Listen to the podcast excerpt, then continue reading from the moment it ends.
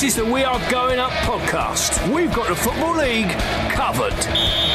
Hello and welcome along. It is We Are Going Up, episode 119. I'm Mark Crossley.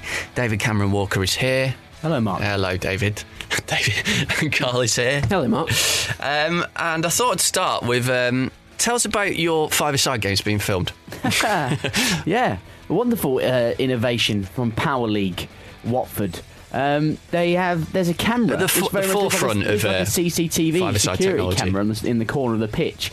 Um, You sure which it isn't just for actually, security reasons? Actually doubles up as um, so just records the game and they and they'll upload it to YouTube straight after. So when you're home, they send you a little email and then they, you can watch your whole game back and Analyse yourself. Well, you say it was, it was quite helpful actually, because even at five-a-side level, you, you see little things that you do and you, things you could do better. But the thing that strikes you immediately as soon as you watch it. I mean, whenever you see your play, yourself playing football and you play it at such a pathetically low level as, as, as I do, is just how staggeringly slow the game is.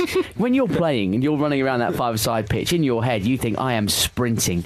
I am running down this touchline like Gareth Bale at full pelt. And then you look, and half of the game I'm just standing still.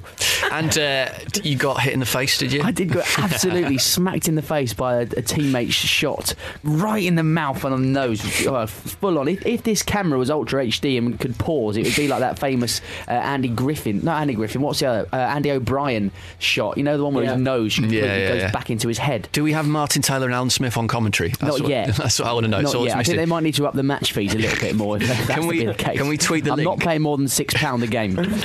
We'll tweet the link to that. Uh, coming Yeah. up later in the show uh, this week, we're going to be looking back on another uh, packed few days in the Football League. And we'll be looking forward to this weekend when uh, three Football League sides will attempt to reach the hallowed turf of Wembley and an FA Cup semi final. One man who has been to a staggering 13 FA Cup ties already this season, starting way back on Saturday, August the 17th, in the extra preliminary round, is Coventry fan Mark Lloyd, a member of Three Guys One Cup, an epic FA Cup quest to put the romanticism and the fun back into Saturday afternoons. Mark will be on later to tell us about the journey, all the teams he's seen, and to look forward to the game he'll be at this Sunday, Sheffield United against Charlton at Bramall Lane.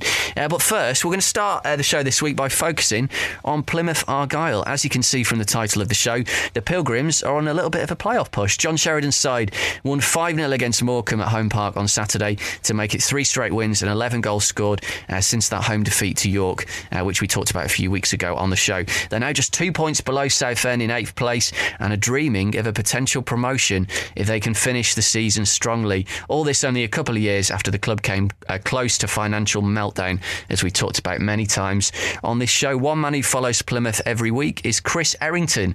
Chris is the chief football writer for the Plymouth Herald, and he was there at the game on Saturday. We're pleased to say Chris is on the line right now. Chris, a 5 0 win against Morecambe. Was it as convincing as the scoreline would suggest? Um, it probably was uh, in the end. It was it was two 0 at uh, half time, and, and Argyle were well in control.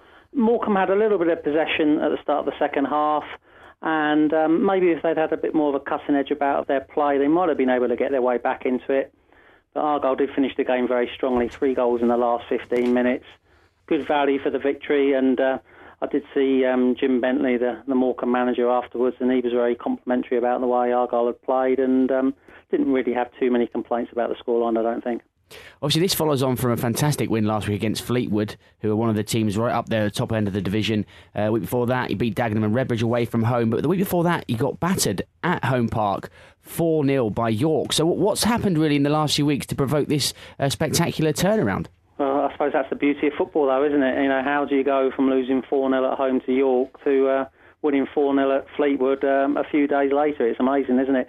The York game um, was a bit of a perfect storm um, for Argyle. They had um, Neal Trotman sent off for denying a goal scoring opportunity.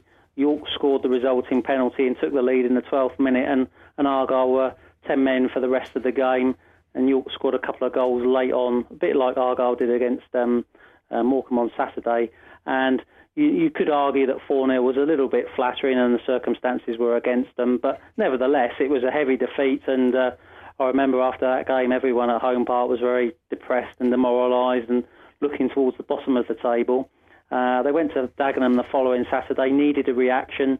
John Sheridan, the manager, said he was confident of a reaction, and he, he got just that. He made four changes, changed the formation, which has been the big difference, I think, in the last few games. They went to a 3 5 2 formation instead of playing a, a normal 4 4 2. They ground out a 2 1 win against Dagenham. wasn't particularly pretty, but it was a good, effective win at a, um, a difficult ground to go to. And then up at Fleetwood, they played the same formation and uh, and they played the best football I've seen an Argyle team play for, for a long, long time. They played some really good football, were dangerous on the counter attack, scored the four goals, and I think they just took so much confidence from that. And then they scored an early goal on Saturday, and away they went. Chris, what sort of squad has John Sheridan got to work with at the moment? Those of us who don't see them week in, week out will still be fully aware of the troubles the uh, team have had over the recent years. So has the squad become more settled now, and in turn has John Sheridan been able to bring in a style of play which is quite entertaining on the eye? It's, it's taken him a while. He, he came in in January 2013, and the job was to keep Argyle in the Football League and it was pretty much, you know, however you could achieve that, that was, it didn't really matter as long as that was achieved. Um, and he, he, he did that. He brought in, I think it was about eight or nine players in the summer, and tried to put his own mark on the team and, and to get them playing the way that he would want. I suppose it wasn't totally surprising that they were a bit slow to adjust the new team, lots of new players, and the early part of the season they did struggle. And you know they were mid-table, lower mid-table, and it didn't really look as though they were going anywhere. But they made a couple of decent signings in January just to sort of pep the squad up a bit. And um, things just seem to have clicked in the last, you know, few weeks. It's, it's amazing what confidence and a few goals does for a team. And uh, you know they'd struggled for goals all season. I think they've been the lowest scorers in League Two for most of the season, and that's why it's so surprising and so pleasing that they've got the 11 in the last three games.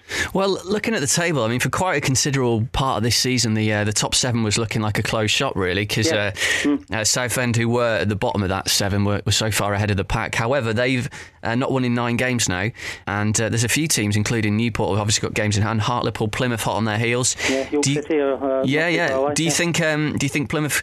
You know, is it a realistic ambition now to get into the playoffs? Well, you know, I don't want to tempt fate, but I mean, if you can go to Fleetwood and win 4 0 and play as well as they did, I, I don't see why not. Um, they're going to have to finish the season strongly. You know, make no mistake about that. They, you know, they're going to have to carry on playing like they have been, but they've hit their stride at, at just the right time.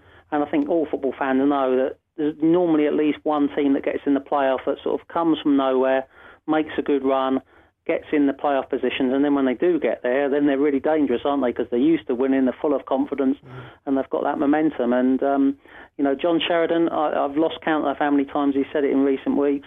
You know, there's always one team that makes a late run. Why can't it be us? And, and at the moment, you know, the last week, ten days, you'd struggle to argue with that. Uh, one of the real success stories of Plymouth season so far uh, has been the form of Reuben Reid. Mm who uh, has returned to the club after starting his uh, his career at Plymouth back in 2006. He's had 11 different clubs and various loan spells and permanent deals.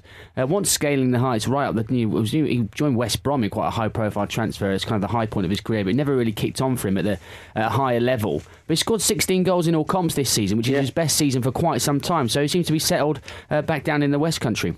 Yeah, I think that's one part of it. Um, definitely that he's he's back in a, an area that he's familiar with. He's from Bristol, but you know, as you say, he started his career at Argyle. He was in the youth team, came up through the ranks. Tony Pulis was the one that gave him his debut for for Argyle when he was 17, I think it was. He's always had lots of natural ability, but clearly managers and more than one of them have found it difficult to to get the best out of him. And as you rightly say, 11 clubs, and uh, he's been here, there, and everywhere. John Sheridan does seem to have uh, found the knack of getting the best out of Reuben. He did have a loan spell uh, with Argyle at the end of last season, and he only got two goals in 17, 18 games, and he played him regularly, but he wasn't exactly pulling up any trees. And at the start of this season, he came back on a season-long loan from Yeovil Town, and um, I think it was up until middle of November time. He was on three goals, and people were saying, "Well, he's playing every week and he's not scoring. What's going on?" Strikers are judged on goals, etc., etc. And then he, he got a hat trick in an FA Cup first round replay against Lincoln City. Argyle won it 5 0. And um, again, I suppose it's that magic word confidence again. And uh, he's really not looked back since. And uh, as you say, he's on 16 and he struck up an excellent partnership with Lewis Alessandra, who was a, another summer signing. And he got two against his old club Morecambe on Saturday, and that's put him on 12. So there you go, Reid on 16, Alessandra on 12 28 between them, you know, that makes all the difference. I was going to ask about Alessandra. He has uh, another player that's played under John Sheridan before. Yeah. Uh, played for him, um, made his, his league debut uh, for Oldham Athletic when John Sheridan was in charge there, and hasn't really had a very, uh, till this season, similar to, to Reid, really, hasn't really had the best time of it in terms of the, the goals, where the goals are concerned, as, he, as he's a striker. But Sheridan clearly thinks he's got some potential and can get the best out of him. Yeah, I mean, John Sheridan clearly likes going back to players he knows. You know, Reuben Reid's one, uh, Lewis Alessandra's another, Neal Trotman, the centre back, again played for him before. He's one of these managers that likes working with players he knows. Um, yeah, Alessandra, I think you know his best previous season for goals was about eight or something like that, and uh, you know he's on 12 at the start of March, and uh, you know he made a bit of a slow start like the team, but he's really kicked into some really good form and. Uh, you know, the last couple of games, if you'd seen him play against Fleetwood and Morecambe, you'd say, cool, what a good player he is. You know, scoring goals, creating goals, being a real pest around the opposition centre backs. Um, yeah, and he's come on really well. It's um, like I say, you know, the, the two of them seem to have hit it off really well, and uh, you know, it, that's only been for the benefit of Argyle. Another player who's attracted a bit of attention is uh, Ben Purrington, Mm-hmm. who is, uh, get this right, he's, uh, he's the nephew Yeah. of Richard Hill, who played in the England rugby team when they won the World Cup in 2003. That's right. Uh, he's only 17, I believe, Mm-hmm. um, but he's been linked to uh, to big things. Are, are you seeing the, the makings of a player that could go on to play a lot higher in the Football League? He's done very well in the time he's been in the team. He's played about 12 games, made his debut on Boxing Day in a 3 2 win at Oxford United, who at the time were, were flying high in League Two and were really on a good form. And uh, he had an excellent debut, and he's, he stayed in the team pretty much ever since, up until the, uh, the Dagenham game uh, a couple of weeks ago when um, Matt Parsons, who was one of the, the players that John Sheridan brought in in January, two, two he brought in from Crystal Palace, Matt Parsons and Jason Banton.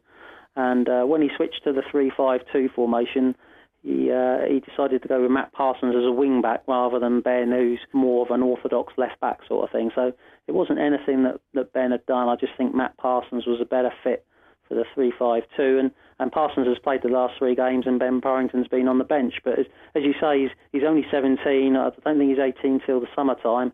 And um, you know, Argyle over the recent years, they've had some good young players come up through the ranks unfortunately, because of the problems the club have had, they lost a lot of the, their better players. I mean, the England under 19 squad has got um, Sam Gallagher, the Southampton striker, and Christian Walton, the Brighton uh, and Hove Albion goalkeeper.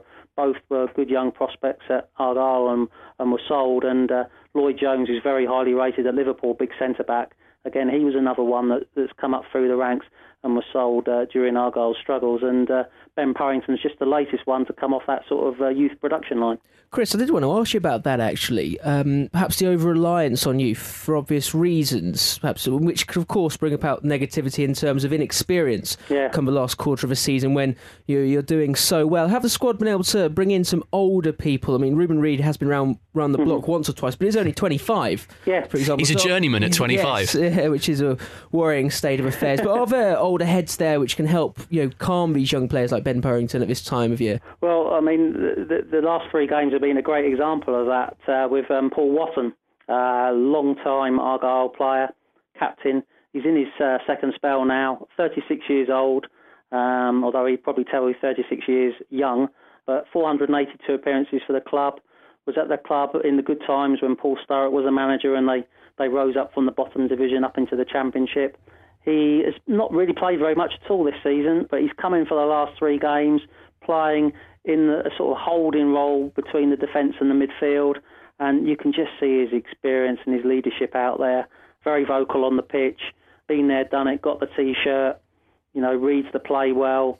A couple of people have almost likened it to having a manager out on the pitch, sort of thing, in the way he he reads the games. And uh, I, I do think one of the reasons, and it's not just the only reason, but one of the reasons Argyle have done so well in the last three games is because they've got that that role model, that focal point in the team. And um, so, yes, I think he could have an important part to play in the rest of the season. I wish to buy Paul Wotton on Championship Manager. Excellent at free kicks and penalties and really He- good, really what, good shot. got- I've seen uh, all of Paul's career pretty much, and uh, I tell you what, in his pomp, when he could strike a ball Yeah. like uh, as good as anyone. I don't care who you're talking about? Uh, and anyone that's been to Home Park and seen Paul Wotton play, if if Argyle get a free kick within about 45 yards, the Devonport end are shouting shoot. Chris, I just wanted to ask. Um, obviously, it's going pretty well at the moment on the pitch, but we can't um, talk to you about speaking about things off the pitch, really, because in in the first sort of season when we did this podcast, Plymouth were on quite a lot. We were talking about Peter Reid having to pay the electricity Yeah, bill, and yeah. you know, and, and at some stage, you know, it really did look like there was a real danger of, of Plymouth Argyle.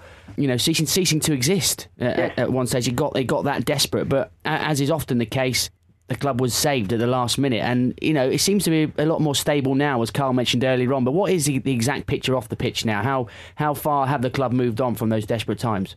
Well, they were desperate times. I mean, uh, you know, lots of clubs have ended up in administration, unfortunately. I think what made Argyle's unique or very different, as far as I'm aware, is that the players and the staff that worked at the club didn't get paid their wages.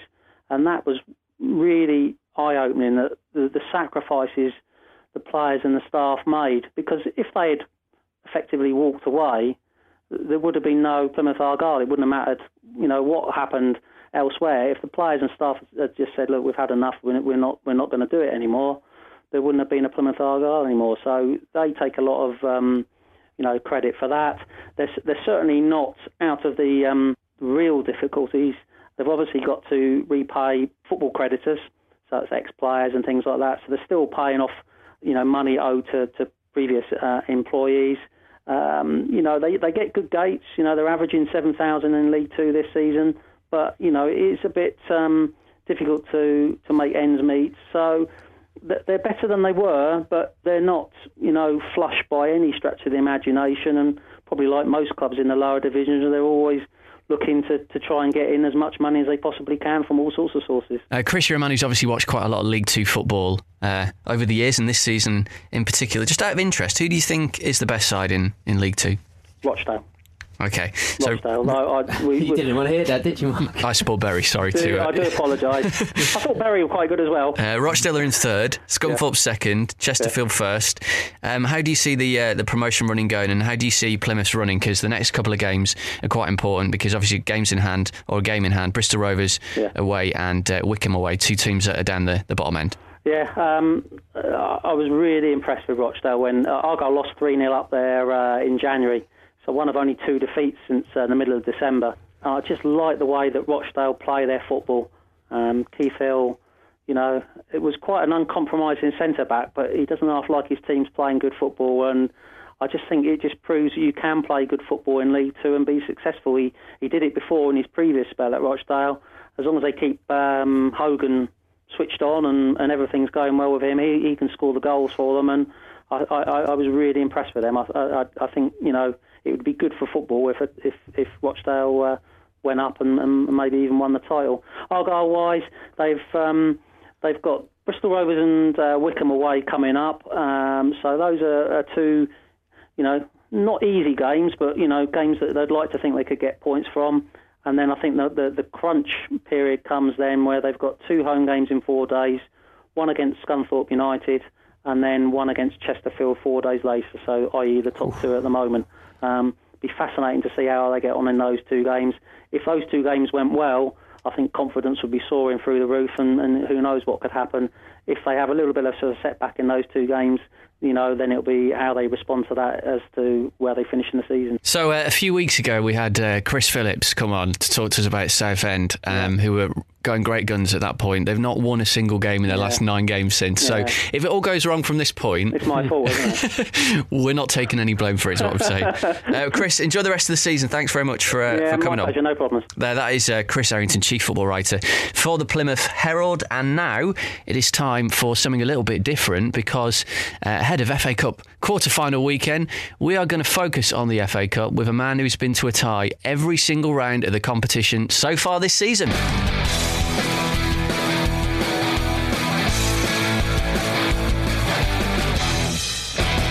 Just eight sides remain then in the world's most famous cup competition. The FA Cup uh, once again takes centre stage this weekend with three Football League sides still going strong and dreaming of glory. We've got Wigan Athletic, the holders, who are making a hell of a defence of this, although they do go to Manchester City on a Sunday afternoon in a repeat of last year's final. Before that, on Sunday lunchtime, it's the clash which confirms at least one Football League club will go to Wembley for a semi final. Uh, Sheffield United against Charlton Athletic. Not really the tie, I don't think, that most neutrals wanted, uh, but a great chance for both to maybe, just maybe, get their hands on that treasured prize of the FA Cup at Wembley in May. One man who has been to 13 FA Cup ties this season, a hell of a lot more than uh, most other people, I would think, starting way back on August the 17th in the extra preliminary round.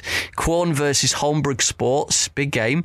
Um, in the preliminary round for the first qualifying round is Coventry fan Mark Lloyd, who is a member of Three Guys, One Cup, an epic FA Cup quest. And Mark will be there at Bramall Lane on Sunday. And we're pleased to say he's on the phone uh, right now to explain more about this. Mark, thank you very much for coming on the show. Firstly, problem. tell us how on earth this whole idea came about in the uh, uh, to begin with. Uh, well, you know, we just sort of sitting down the pub one day, and it's one of those ideas that comes up, and you, it's one of those sort of things where I guess it just materialised rather than just most things that seem uh, pipe dreams and just chat. And then you know, we thought actually let's let's do this. It sounds quite fun, quite exciting.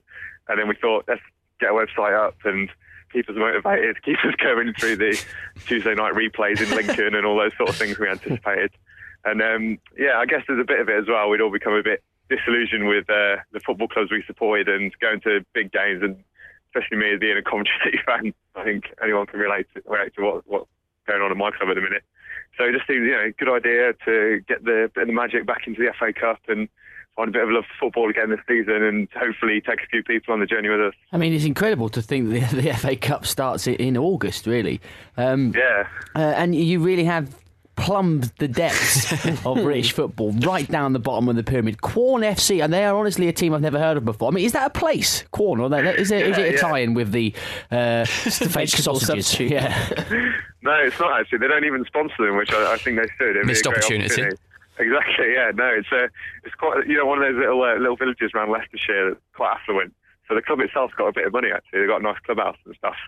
But yeah, so yeah, Quorn is an actual place. Most people I tell tell us about think I'm making it up as well. But yeah, it does start right down in the depths of football, and we've been you know there's some there's some really really minnow teams. Holbrook Sports. Well, you know you're an amateur side when you've got sports in your. In your but a five-one uh, thumping victory for Quorn in, in the first game. A great way to start. Yeah, it was a good game that actually. We um quite excited, a lot of goals, and from that we built a bit of a rapport with the lads who play down at Quorn because we were tweeting during the game, and they sort of picked up on it straight away. So um, we still talk to them quite a bit, you know, about how we're getting on and what, could have been for Quorn FC if they'd have uh, carried on winning. So you followed them into the uh, preliminary first round, uh, which Yeah. was away at is it is it Basford, Basford? Basford United, yeah, Okay. we went to went to a replay. Um, we were there with first our first replay.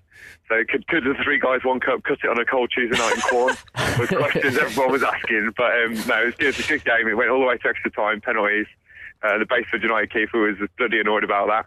He just audibly, to be said, uh, I just want to go home. Um, so that, was a, that was a good game. Sounds like When, uh, it's been better than some of the ITV4 FA Cup replays that have been shown, so maybe they should have televised that one. yeah, yeah, exactly. I mean, there was uh, at one point actually in that game when um, someone in the clubhouse had put uh, Holby City on the TV, and that uh, visibly divided the crowd with about 30, 40 percent going into just watch the TV instead. Okay, so uh, let's follow this through. So uh, uh, Basford went through on penalties in that. Uh, then they went to, uh, or they hosted Matlock Town in the first qualifying round, and uh, Yeah, you followed. yeah. Uh, Matlock won that, and then you, you went to Carlton in the next round. Carlton, yeah. I mean, the Matlock Basford game was pretty interesting as well because we, you know, we Matlock. I don't know how many of your listeners know your your lower league pyramids, but Matlock are a good couple of leagues above Basford United.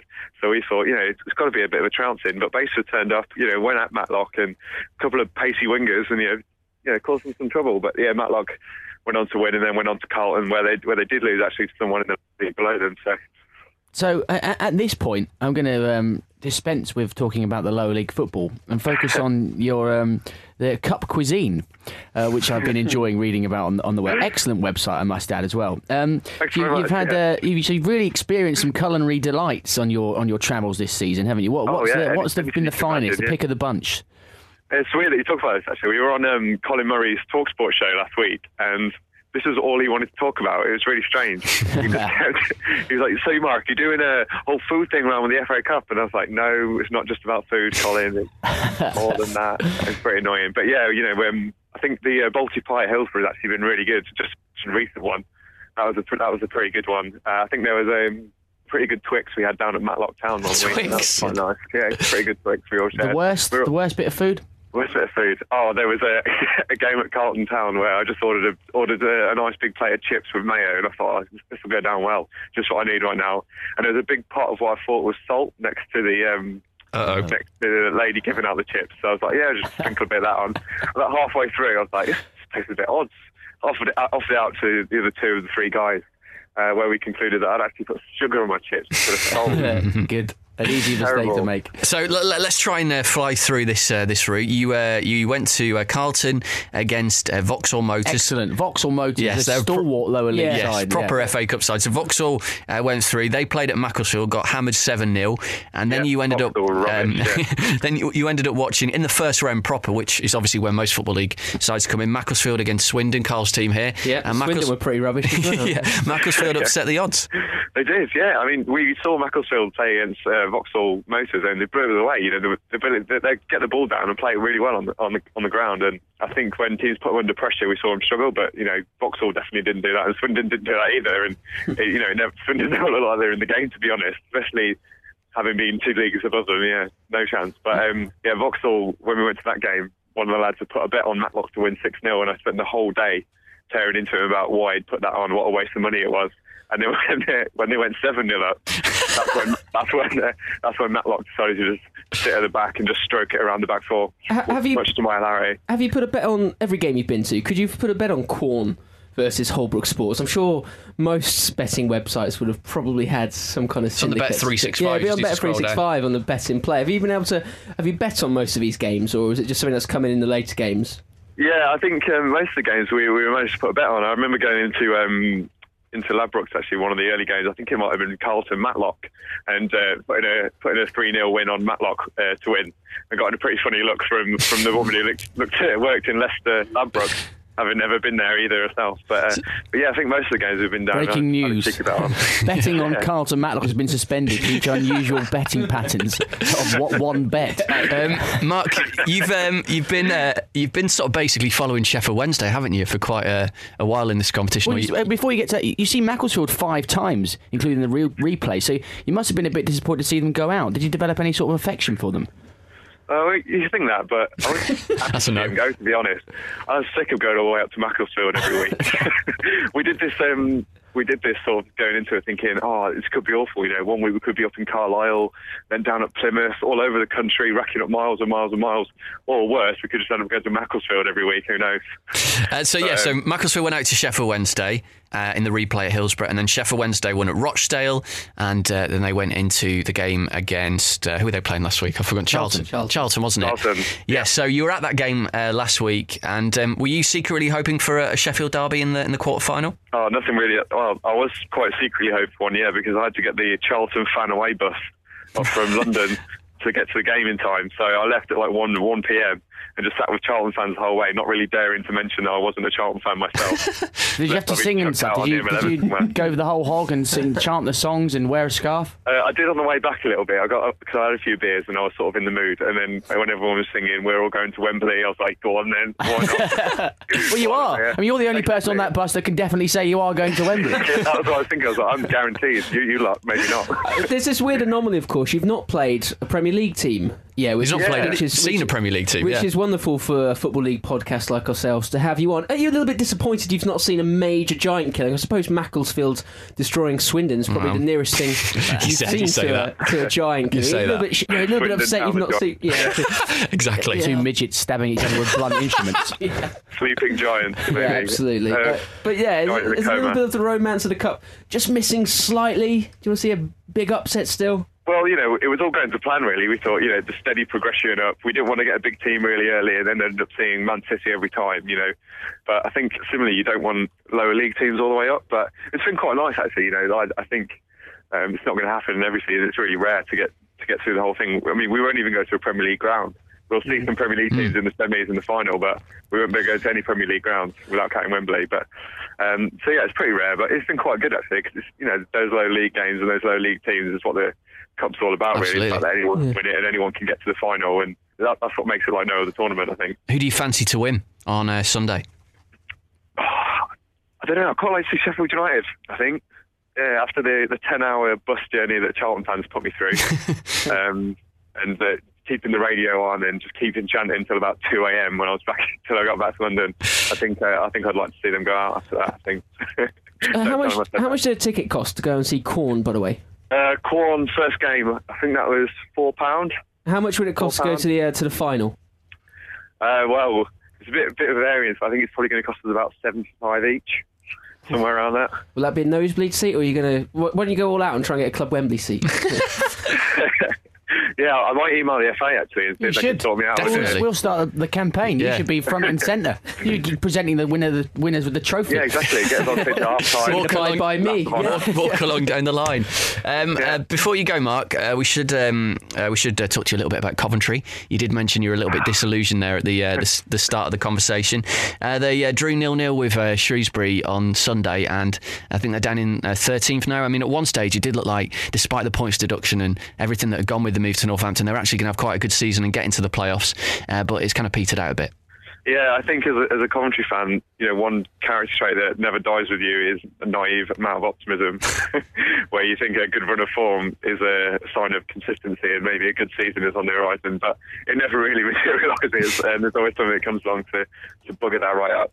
But, you know, I think what I was getting at earlier is just what's gone on in the club recently, which I- you know, most football fans, especially probably listening to this show, are familiar with, is that Coventry have been taken out of their ground and we've been forced to play our home games in Northampton, all really for, from disagreements that have happened between businessmen at that board level. And it's quite disgusting to see, a, a, on a serious note, to see a club ripped out of its community like that. So anyone listening, go on, sign the petition. Coventry back in, the, back playing in Coventry and back at the Ricoh. And uh, if you go to threeguysOnecup.co.uk, you can follow and read about this uh, this story that uh, Mark has been on. Uh, the two other guys you're on with, who, who are they, by the way? Uh, Steve and Josh, yeah. So we're all living or working together up in Leicester when we started.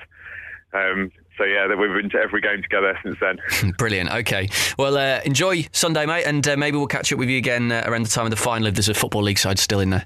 Thanks, Chaps. Cheers, mate. Take care. Thanks That's uh, uh, Mark Lloyd, uh, who is a member of Three Guys One Cup. And as I said, it's well worth going to that website if you can. Right now, it's time for My Club, the part of the show where we give Football League fans 125 seconds to celebrate their side or to celebrate the 125th anniversary of the Football League. And today, it is the turn of Yeovil. This is We Are Going Up. My club in 125 seconds. Hello, I'm Peter Bryce, and my club is Yeovil. So, Peter, do you remember your first ever visit to uh, Huish Park? I do, and it wasn't a great one. It was the '94 season when we went down, and we lost 2-1 at home to Macclesfield, who ended up going up. So it wasn't it wasn't the greatest start, but things sort of picked up in future years. Things have certainly picked up in recent years. You're right, Peter. What's your favourite moment as a Yeovil fan?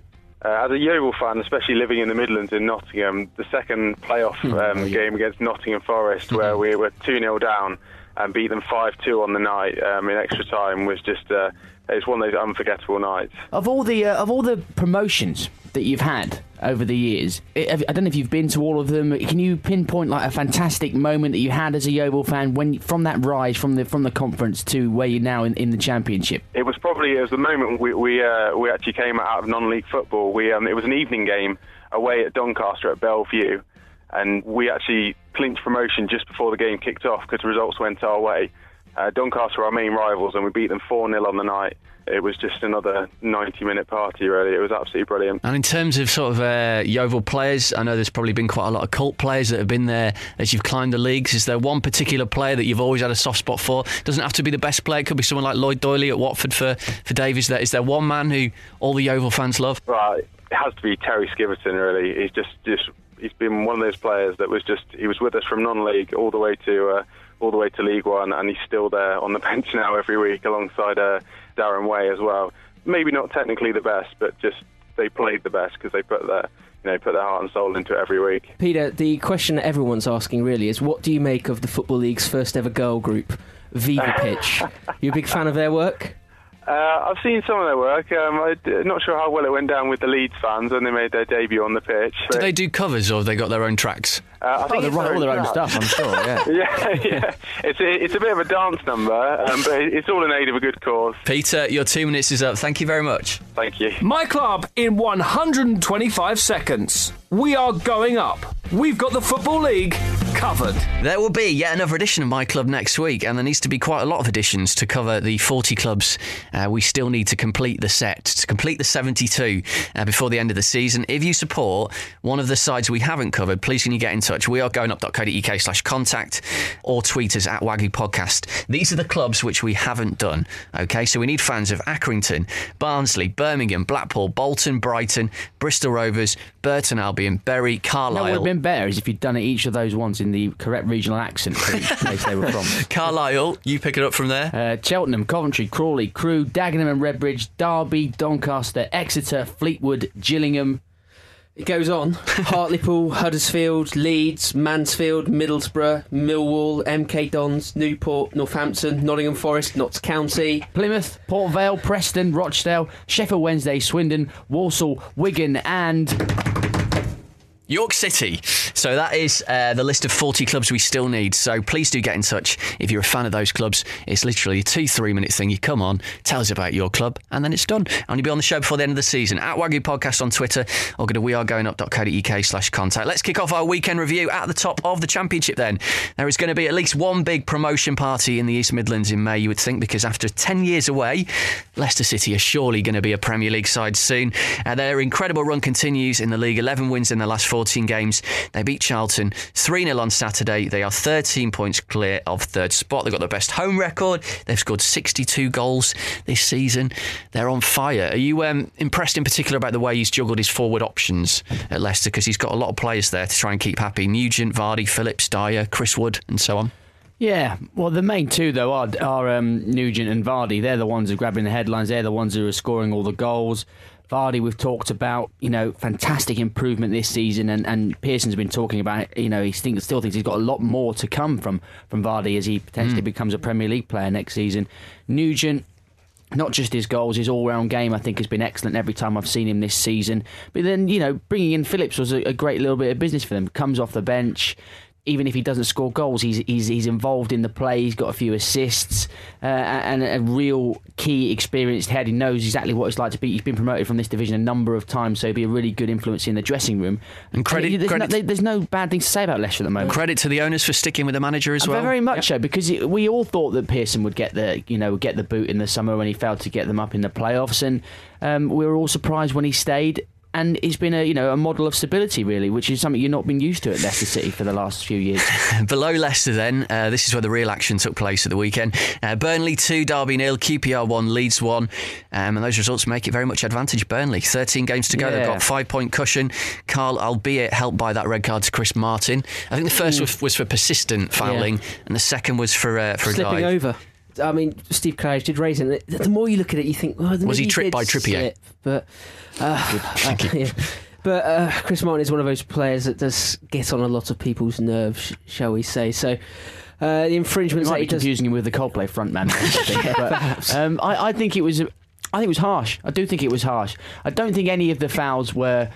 Yeah, The for, one for, that- one- the for one- once, I think Steve Claridge got absolutely spot on on the on, on the football league. The one show. that I di- directly before the first yellow, I didn't yeah, think but was, if it was if it's persistent I, I didn't think it was a I foul. don't- exactly. I don't think they're all really bad fouls. No. Um, it's a big call to send him off as And- well. Because the ball went in the back of the net as well. It, it would have been one all. Absolutely, it would completely changed the game. Uh, and if you do look at the way his foot falls, whether he's deliberately planted his foot that way or not, there's absolutely no way of telling. But the evidence does- suggest that he did, you know, land awkwardly on his ankle and go down. And I even think there may have been a, a slight bit of contact. Um, so. You know, it, it wasn't anything like some of the terrible dives we've seen this season from, from other players. So I think he's been very harshly treated. What a goal in that game from David Jones as Oh, well. The- fantastic. The, cushion, left he footed volley. He scored one of those for for Wolves, I think, a few years ago. But where this was where someone else flicked it up from a, just knocked it to him, rolled it from a free kick about a yard, and then he flicked it up like that and volleyed it in. Hmm. It went in off the bar. So it's sort of something he's got on his locker with this time, sort of in open play, but a similar sort of situation. A lovely little pass from from Ings actually, and really good play from Kightly as well. To not give up on the ball when it looked like um, Wisdom was going to get it, but Wisdom stumbled over. You know, it was a classic example of playing to the whistle. You know, play had sort of stopped, but the referee hadn't blown up, and Kightly was straight up on the ball like a whippet and uh, put the ball into Ings. So a fantastic, you know, a fantastic finish, but a good bit of team play. Well, uh, they've got a big derby game coming up on Sunday. They go to Blackburn, uh, Burnley. Uh, they'll probably win there if Blackburn play like they did in the derby game they just had at the weekend. But anyway, more on that in a bit. Uh, derby are playing uh, Millwall. QPR go to Birmingham, and if QPR can't win at Birmingham, where pretty much everyone else has won this season, then they will be in big trouble. I thought they played better against Leeds, Carl, but still didn't get the three points. Yeah, but Leeds were a better team, I thought. Actually, I mean, obviously McCormack's missed penalty. Connor Wickham had plenty of chances, and if he'd played more football this season, perhaps would have scored one or two of them. Uh, there, there, was also the, the excellent moment, of course, with the uh, disallowed goal in the last minute of a game. Clint Hill, you never um, scored a goal at that before, is he? Yeah, no, of a football PA system playing the music at the ground. Oh, yeah. which and it went on for several seconds. Play had oh, resumed no. again, and was, fans were all celebrating. Play had resumed. It was just one of those. Oh, it's just a very embarrassing moment. I mean, with Charlie Austin out, it's going to be the playoffs, I think, isn't the it? Thing yeah. is, the thing is, uh, Charlie Austin's only scored 14. I mean, you know, it's not a bad total, but it's not like he scored 25 or 30. True. So it just shows you how much overall they have struggles. The next, the next one down is is Matt Phillips with three. I think I mean, it's the over reliance on their def- excellent defensive record, which has yeah. you know, started faltering. But Redknapp's still saying, uh, I'm still the man. Still fancy us to go up, yeah. and uh, I'm, you know, well, the chairman might, still knows I'm do. the right man. And they, at this stage of the season, you, yeah. it'd be folly to change manager. But, but I think Burnley automatic promotion goals for fun. You can't see it at this stage, can you? Um, Very difficult. Indeed. In terms of the playoffs, so the team that are in sort of the most, I mean, if, if QPR are in the least amount of form, and have got the least momentum. Wigan have definitely got the most momentum. Four-one win at the City Ground on Saturday. Uh, Uwe Rosler has won nine of his 14 games in charge. And uh, I was looking at actually all the clubs he's managed: uh, Lillestrøm, Viking, Molde, Brentford, and Wigan, and he's got a very good record at all of them. Absolutely. And it did just seem one of those appointments. He thought that's going to work. I don't know if it's because it was a foreign manager and Martinez worked there. He just thought it was a good move uh, to switch, and uh, it's paying dividends. Yeah, well, I think he, su- he suited the Wigan squad and the Wigan mentality of recent years far better than Owen Coyle did. They obviously and they made the change swiftly which I think was a good bit of you know decision making from, from Dave Whelan. Few people raised their eyebrows when it happened, perhaps, but he recognised that he made a mistake. Well, didn't we say on the on the fit and proper sackings test special that that was one which didn't pass the fit and proper sackings test, but it's proved out to be the right decision. Maybe maybe wouldn't be the first time we did look silly, would it? But um, yeah, it turns out to be a great decision, and Rosler's really got something going there. And Gomez had an excellent game at the weekend. Waghorn as well on loan there. He, he, was very involved with uh, with all the goals. It's a very good squad they've got there really throughout mm. the team, and and Rosler's admitted that they are hunting for easily a playoff position now. I mean, it's unlikely they will get an automatic spot, but to consider they should be you know, knocking someone like Forest out of the playoffs as well. Billy Davies admits his team are kind of hanging on for dear wow. life at the moment. The number of injuries they've, got. they've got. got. Andy Reid out for six weeks for hernia. Jack Hobbs out for the rest of the season, which has got to be a blow because he's uh, been a very good player for them. Yeah, well, Reid as well in particular, who, who's every time I've seen, I've seen Forest a few times on TV and I've seen them live once as well this season. And Reid was the standout player from from them each time I've seen them. You know, a model of consistency and and Hobbs is you know we we've seen every time Jim's been on the on the mm, show he, he's lyrical about how good Jack Hobbs is. Well, he was a much sought after player in the transfer window. Forest did very well to secure his signature permanently. Um, so yeah, big blow for them. They've got a few more injuries as well. They I mean before the the loss last weekend. Uh, they had a 14 game mm. unbeaten run, I think. So, you know, the wheels are, have only just fallen off, and if they can recover, they're still in a decent position. But, you know, cause for concern comical scenes at the Madejski on uh, Saturday. Uh, Reading are now out of the playoffs after only drawing one all against eight men. Uh, three red cards, a missed penalty, and a ridiculous own goal. But um, I know they only went down to eight men in the last minute, but you kind of do need to be beating eight men if you uh, if you want to go I, up. I had a uh, mate uh, who wrote on Facebook that this game cost him an eight game accumulator. He had Reading to win obviously. And when you can't beat eight men, sickener. Uh, yeah, that the really thing is, like you said, they went down to eight men late on, but for a large chunk of the game, it was 10 men, which should be enough when you're at home, really. Sometimes it does make it more difficult. Sometimes teams, you know, they'll fold back and they'll, they'll sit back and they'll make it very difficult for you to create chances. But you think, given, you know, the length of time where they had the advantage, given the disparity between the two squads, you'd think Reading should have, you know, would have done enough mm. to win the game, and they didn't. They'll be really disappointed with that because, just like you say, we can now move up into that sixth spot, and that's a bit of a blow for them mentally. Good wins for uh, Ipswich and Brighton by a goal to nil. They're keeping the pressure up. Let's have a look at the situation down the bottom. No real change in the bottom six. I think Yeovil the only side actually to get a point in the bottom six at the weekend, uh, but three of the sides down there, Barnsley, Doncaster, and Blackpool, got an absolute shellacking, as I'm going to call it. They lost 14 0 They lost 14 0 uh, collectively on Saturday. Uh, well played Huddersfield, Bournemouth, and Watford, but big problems at those uh, clubs for Danny Wilson, Paul Dickov, and Barry Ferguson. And I suppose Barry Ferguson's got the most to be concerned about because that's 16 games without a win now. Yeah. He's not the permanent boss. Of it. No, but, um, but um, they don't seem to be appointing he's- one. he's- no, he's questioning Whether um, he's the right man, isn't he? Apparently, he came Yeah. out to the press afterwards and sort of said, uh, "You know, I've got to ask myself, am I up to it?" Absolutely, and I know they have spoken to um, to other people, including Neil Warnock. Um, course was, they was, have, was, yeah. was approached earlier in the season, but didn't fancy it. But he has come out, Barry Ferguson. Got a nice beach. after the game. Enjoy yeah, there. I'm not quite sure. It's same as uh, same as Devon uh, or Cornwall, wherever he lives. But um, but Ferguson has questioned his own ability, whether he's good enough to do the job. Can I motivate the players? I'm not so sure. He said after the game. So you know, if he's not confident, got confidence in himself, then that isn't you know writings on the wall. I'd say really for his uh, burgeoning manage- managerial career. But the players don't look interested, do they? 16 games without a win. They're plummeting. You know, it's only that excellent start they had in the first month that's keeping them out of trouble. But if they keep going, um, they'll be in the relegation zone and before rare- long. rarely when a team plummets like this, they don't get out of it. It- You know, it- they do just get sucked into it. There are still teams below them, and what is it? Eight points to no Charlton have still got a couple of games in hand. Oh, but it, you know, it's Three unlikely they hand. would. It's unlikely they'd win all of those. Um, other uh, sort of hammering that we haven't talked about was uh, Blackburn. Didn't see that one coming, losing 4 0 at Bolton. Uh, their biggest derby win in 86 years. Bolton have uh, got a couple of wins at a very good time of the season. They've played crap for uh, however many months we've had, and then they've pulled out a couple of wins to move them clear. it's basically what they did last season, I think, wasn't it? But Oh well, I mean, I think you're giving them a bit too much credit, really, that they're saying that because last season, remember, they were right on the cusp of the playoffs, and this season is a major. That's major true. They'll now go on- disappointment. They did, they did recover from a bad start, but they recovered spectacularly and motored up the division. This season, they had a poor start, a poor middle, and they're having, you know, slightly above average finishes things stand. So this season has been, a, you know, a real disappointment, and and has to be viewed as a failure by Freedman. And I do see as well what's happened uh, this Monday evening as we record. This Stuart Holden uh, has played uh, in Yeah, the under 21s God. game and uh, was taken off injured after 20 minutes. And, uh, Middlesbrough went another game without a goal. They technically Seven in a row, is that? technically did have a goal, but the linesman didn't see it. How he missed that, I've no idea. And um, is- but you know, you know what they've done. Interestingly, I saw this earlier on. Craig Hignett has now been appointed as assistant manager to Aitor Karanka. Club legend. Club legend. That might help him out a bit. I mean, they've not been battered, have they? They've had a few m- narrow defeats.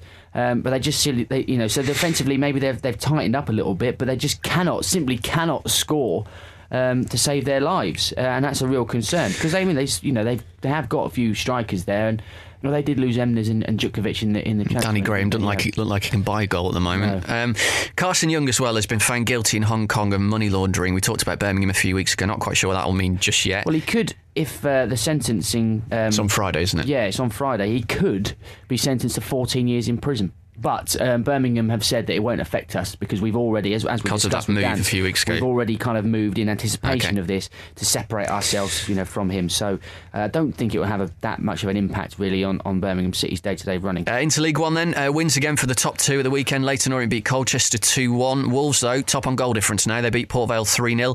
Uh, seven wins in a row, five clean sheets in a row. So credit to that uh, defence. Carl Ikeme, Scott Golbourne, Danny Batth, Sam Ricketts, Richard Stearman. Um, and Wolves very much looking like the real deal at the moment. Yeah, uh, the, it's good you mentioned the defence. Danny Batth and Richard Stearman. I was reading the Football League paper this weekend, and Danny Batth was in there talking about how uh, much he's enjoying playing alongside Stearman, how much their partnership has come on. Batth's a um, very promising player who had a good loan spell at Sheffield Wednesday when Yeah. they were in League One, when they got promoted. Needs to sort out the spelling of his name, though. Well, he, on Twitter, he does he does very much state he, he does give you guidance. As Oh, to does how he? To, as how to phonetically. I don't follow him, unfortunately. um, pronounce his name, I, which is helped for me because I Yeah. was when he was at Sheffield Wednesday, I kept calling him Bath. Um, but yeah, fantastic young player, really promising for them, and, and they've come good at the right time, haven't they? But Brentford, after that massive run, Mm. Well, I they lost. I- now they've drawn nil Look nil how, Carlisle. look how competitive it is at the top there because uh, um, Orient were unbeaten in 11. They lost one game. They dropped out of the top two. Brentford have gone 19 games unbeaten. They've not won in two games and they're out of the top two. And if you look below them, uh, Preston, 12 games without defeat. And you've got Rotherham, I think, nine games without defeat. Won 6 0 against Notts County.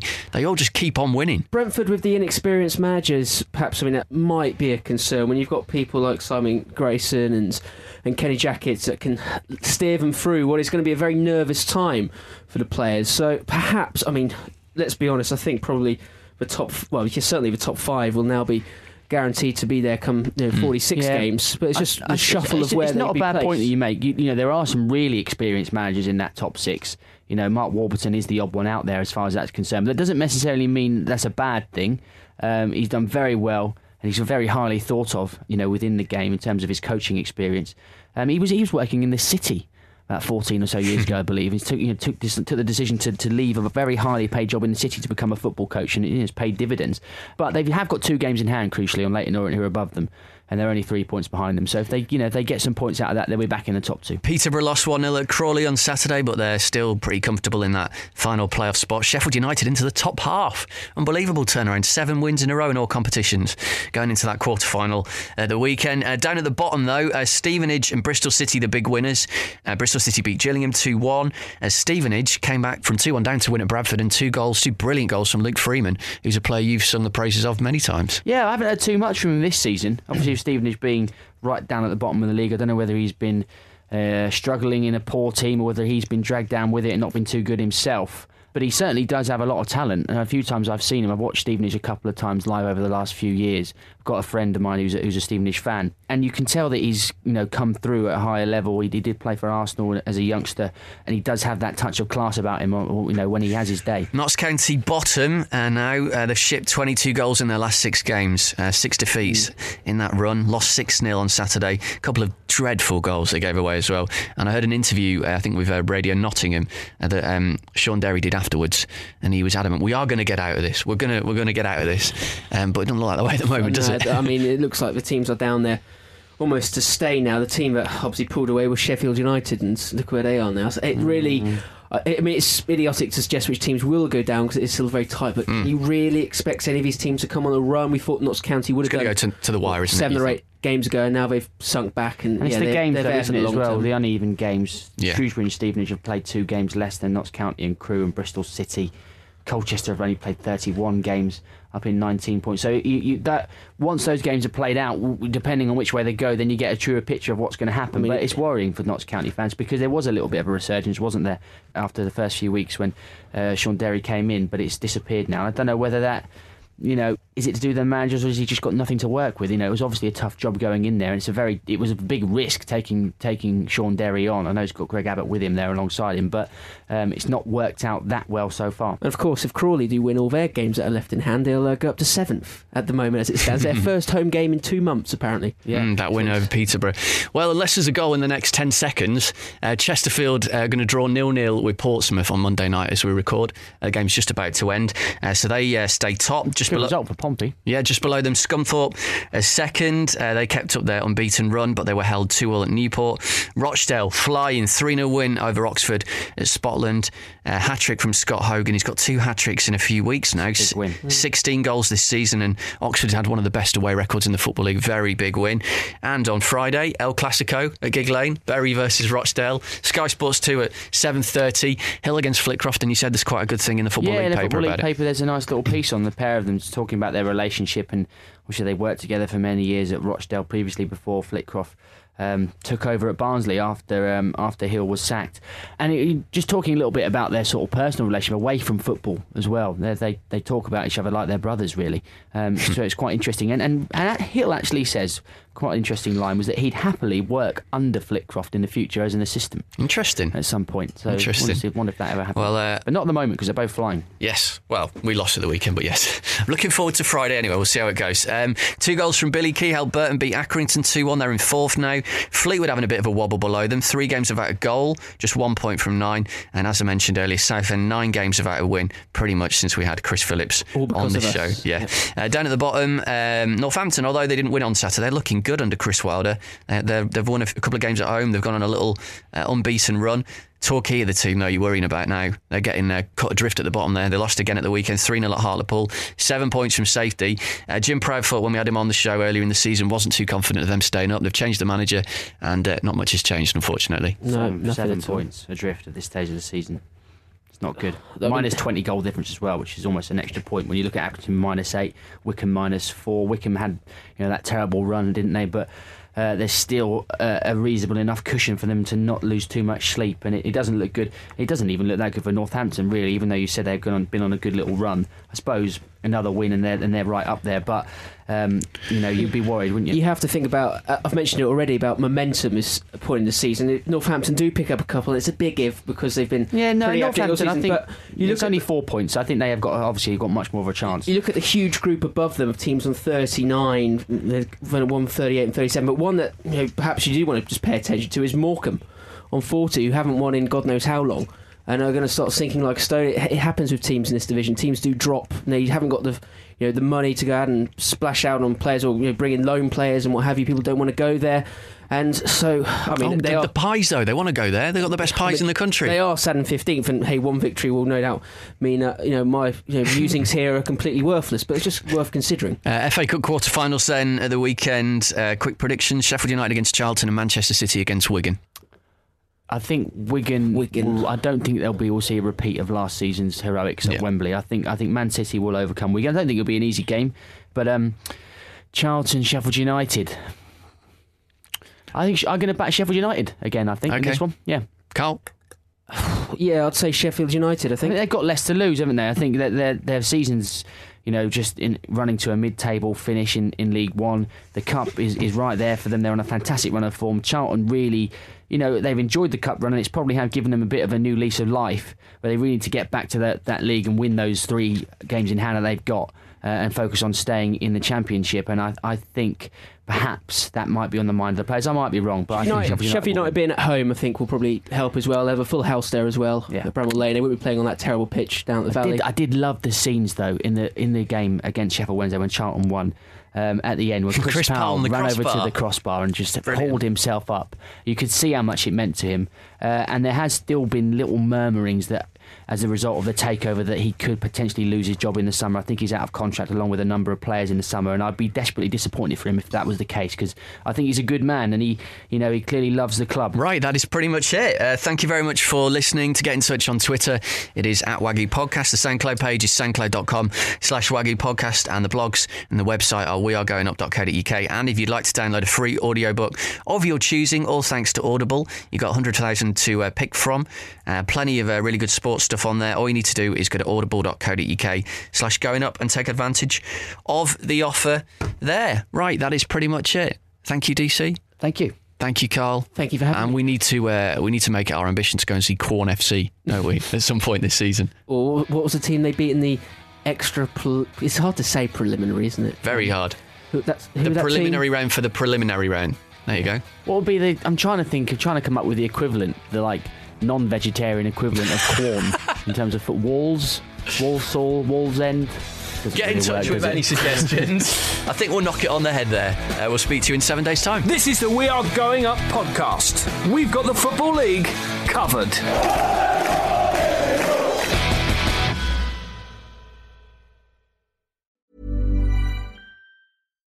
Botox Cosmetic, out of botulinum toxin A, FDA approved for over 20 years. So, talk to your specialist to see if Botox Cosmetic is right for you.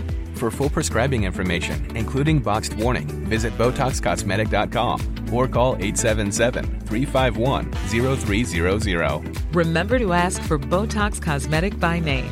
To see for yourself and learn more, visit BotoxCosmetic.com. That's BotoxCosmetic.com.